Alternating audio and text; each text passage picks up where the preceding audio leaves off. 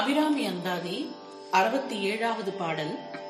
முந்திய பாட்டில் முடிந்த சொல் தோத்திரம் என்பது அதையே இங்கு முதல் சொல்லாக வைத்து அந்தாதி செய்தார். இனி பாடலை பார்ப்போம். தோத்திரம் செய்து தொழுது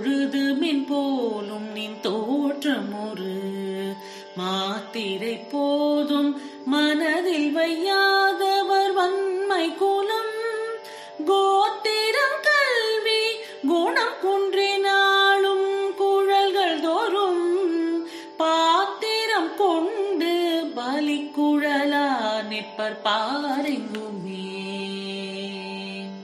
இந்த பாடலின் பொருளை இரண்டாவது வரியிலிருந்து பார்ப்போம்.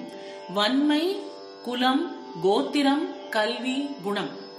வன்மைங்கிறது வள்ளல் தன்மை. இது பிறக்கும் போதே கூட வரும்.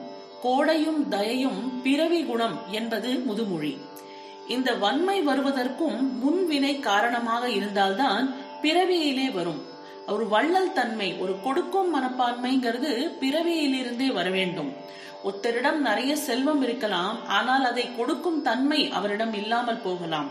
அதனால இந்த வள்ளல் தன்மைங்கிறது பிறவியிலே வரணும். ரெண்டாவது குலம். குலம் என்பதும் பிறவியிலே முடிவெடுக்கப்படும். அதாவது குலம் என்பது பிறக்கும் போதே கடவுளால் முடிவு செய்யப்பட்டு ஒரு குலத்தில் பிறப்பதாகும்.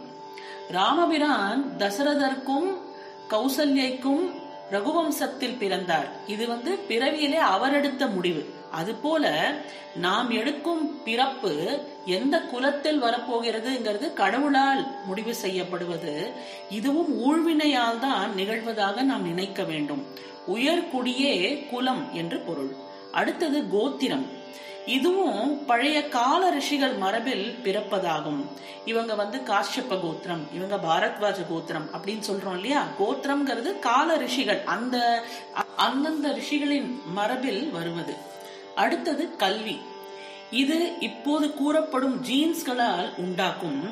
அதனால் கல்வி அறிவில்லாத பெற்றோருக்கே கல்வி கற்கும் திறம் உள்ள பிள்ளைகள் பிறக்கிறது. அதாவது கல்விங்கிறதும் பிறப்பிலேயே ஒரு குடுப்பனை இருந்தால்தான் படிப்புங்கிறது வரும். நிறைய பேர் வந்து ஒரு மாதிரி ஆவரேஜா படிச்சிட்டு இருப்பாங்க.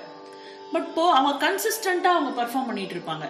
ஒரு சில பேர் எடு நல்ல கல்வி திறன் அவங்களுக்கு இருக்கும். ஆனா ஒரு லெவலுக்கு மேல அவங்களுக்கு படிக்கிற ஒரு வாய்ப்பு லைஃப்ல வராது. ஸோ கல்விங்கிறதும் ஒரு ஊழ்வினையால் வருவதுதான். அறிவை துலக்கும் ஒரு அமைப்புக்கு ஏற்ப ஜீன்ஸுகள் தரப்படுவது ஒரு வகையில் ஊழ்வினையே ஆகும். குணம் சாத்வீகம் ராஜசம் தாமசம் என்று மூன்று குணங்கள். இது வந்து முறையே சாதுவாக இருப்பது துரு துருவென துடிப்பா இருப்பது இல்ல சோம்பலாக இருப்பது என்ற மூன்று அடிப்படையில் பிறக்கும் போதே உண்டாகும். குணம் பிறர் சேர்கையால் நல்லதாகவோ தீயதாகவோ ஆவதாகும். ஆக இங்க சொல்லப்பட்ட எல்லாமே வன்மை குலம் கோத்திரம் கல்வி குணம் இது எல்லாமே பிறவியிலே வருது. அதே மாதிரி இது வந்து ஊழ்வினையால் வருவது. இதுவும் கூட ஒரு வகையில் ஊழ்வினையை சார்ந்தே இருக்கும். இவை பிறப்பில் வந்து நீடித்திருக்குமா அல்லது இருக்காதா என்பதை இனி கூறுகிறார்.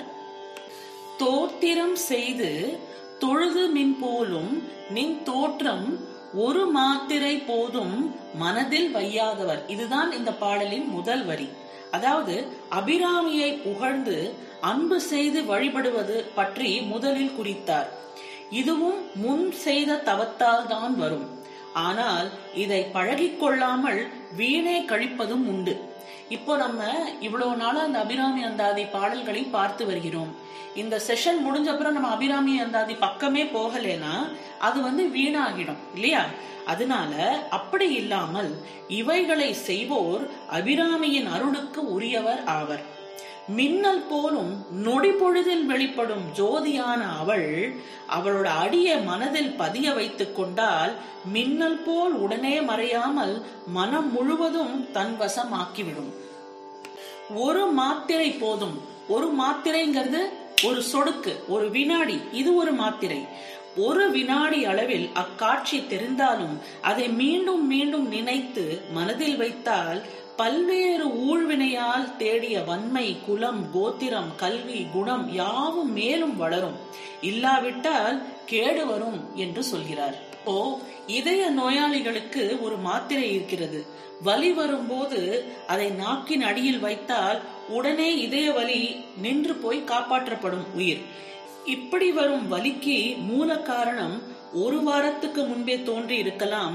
அது உடம்பின் பல்வேறு இயக்கங்களை பாதித்திருக்கலாம். ஆனால் அந்த மருந்து சில வினாடிகளிலேயே உடல் முழுவதும் பரவி மூல காரணத்தை நீக்கி நன்மை காக்கும்.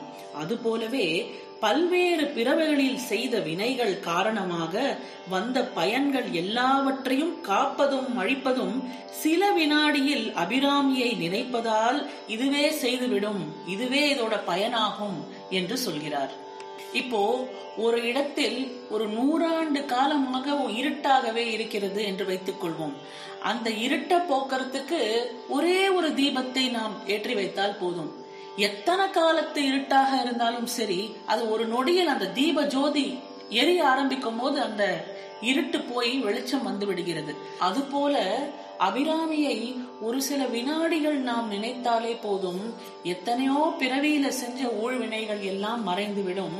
இந்த பிறவியில் நம்மளுக்கு கிடைத்திருக்கிற நல்ல பயன்கள் அது நம்மிடம் காக்கப்படும் என்று சொல்கிறார். ஆகவே ஊழ்வினையை ஏற்பதும் நீக்குவதும் கூட அபிராமி அருளால் முடியும் என்று நமக்கு விளங்குகிறது. அடுத்தது குன்றி நாளும் அப்படின்னு வருது இல்லையா? அதாவது அபிராமியை மனதில் சில வினாடி கூட போற்றி வைக்காதவர்களுக்கு ஊழ்வினையால் பெற்ற நல்ல பயன்களும் நாள்தோறும் குறைவதை காணலாம். ஒரு செல்வம் குறைவது போல் ஒரு ஜோதி அப்படியே மங்கி போய் அணையறது மாதிரி ஏதோ நம்ம பண்ணிருந்த கொஞ்சம் புண்ணியத்தினால நம்மளுக்கு கிடைத்திருக்கிற நல்ல பயன்களும் நம்மளை விட்டு விலகிவிடும் என்று சொல்கிறார். அபிராமியை நாம் நினைக்காமல் இருந்தோமானால் இதுதான் நடக்கும் என்று சொல்கிறார். குழல்கள் தோறும் பாத்திரம் கொண்டு அதாவது குடிசைகளில் வாழும் ஏழை மக்களிடம் சென்று பிச்சை பாத்திரத்தை ஏற்றி நிற்பர் என்று கூற வருகிறார். அதாவது பிச்சை எடுக்கும் தீவினையை செய்யாத போதும் அபிராமியை துதிக்காத பாவத்தால் இது நேரும் என்பது சொல்கிறார். அப்படி துதிக்காதது பெரிய பாவமாகும் என்ற பொருள். அடுத்தது என்ன சொல்கிறார்னா பலிக்கு உழலா நிற்பார் எங்குமே அதாவது குறித்த இடத்திலேயே போதிய பிச்சை கிடைக்காததால் பாரெங்கும் அதாவது உலகம் முழுதும் பல ஊருக்கு சென்று பிச்சை கேட்டு வந்து நிற்பர் என்ற பொருள். பலி என்றால் பிச்சை உழலா நிற்பர் அப்படின்னா வருந்தி நிற்பார். எனவே புண்ணியம் செய்து அதன் பயனை அனுபவிக்கும் போது இப்படி ஒரு பெரிய பாவத்தால் பலனை இழந்துவிடக் கூடாது என்று நம்மளுக்கு அறிவுறுத்துகிறார் அபிராமி பட்டர். இலர் பலர் ஆக்கிய காரணம் நோற்பார் சிலர் பலர் நோலாதவர் என்கிறது திருக்குறள். அதாவது தவம் செய்யாமையால் பலரும் வறுமையில் இருப்பதாக கூறுவதை இங்கு பொருளாக சொல்கிறார். இப்படி கெட்ட பயன்களை நீக்குவதற்கும் நல்ல பயன்களை பாதுகாப்பதற்கும் நாம் செய்ய வேண்டியது ஒரு மாத்திரை போதும். மனதில் நாம் அபிராமியை வைத்தால் அதுவே போதும் என்று கூறும் அறுபத்தி ஏழாவது பாடல் இன்னும் ஒரு முறை இதோ. தோத்திரம் செய்து தொழுது மின் போலும் நின் தோற்றம் ஒரு மாத்திரை போதும். மனதில் வையாத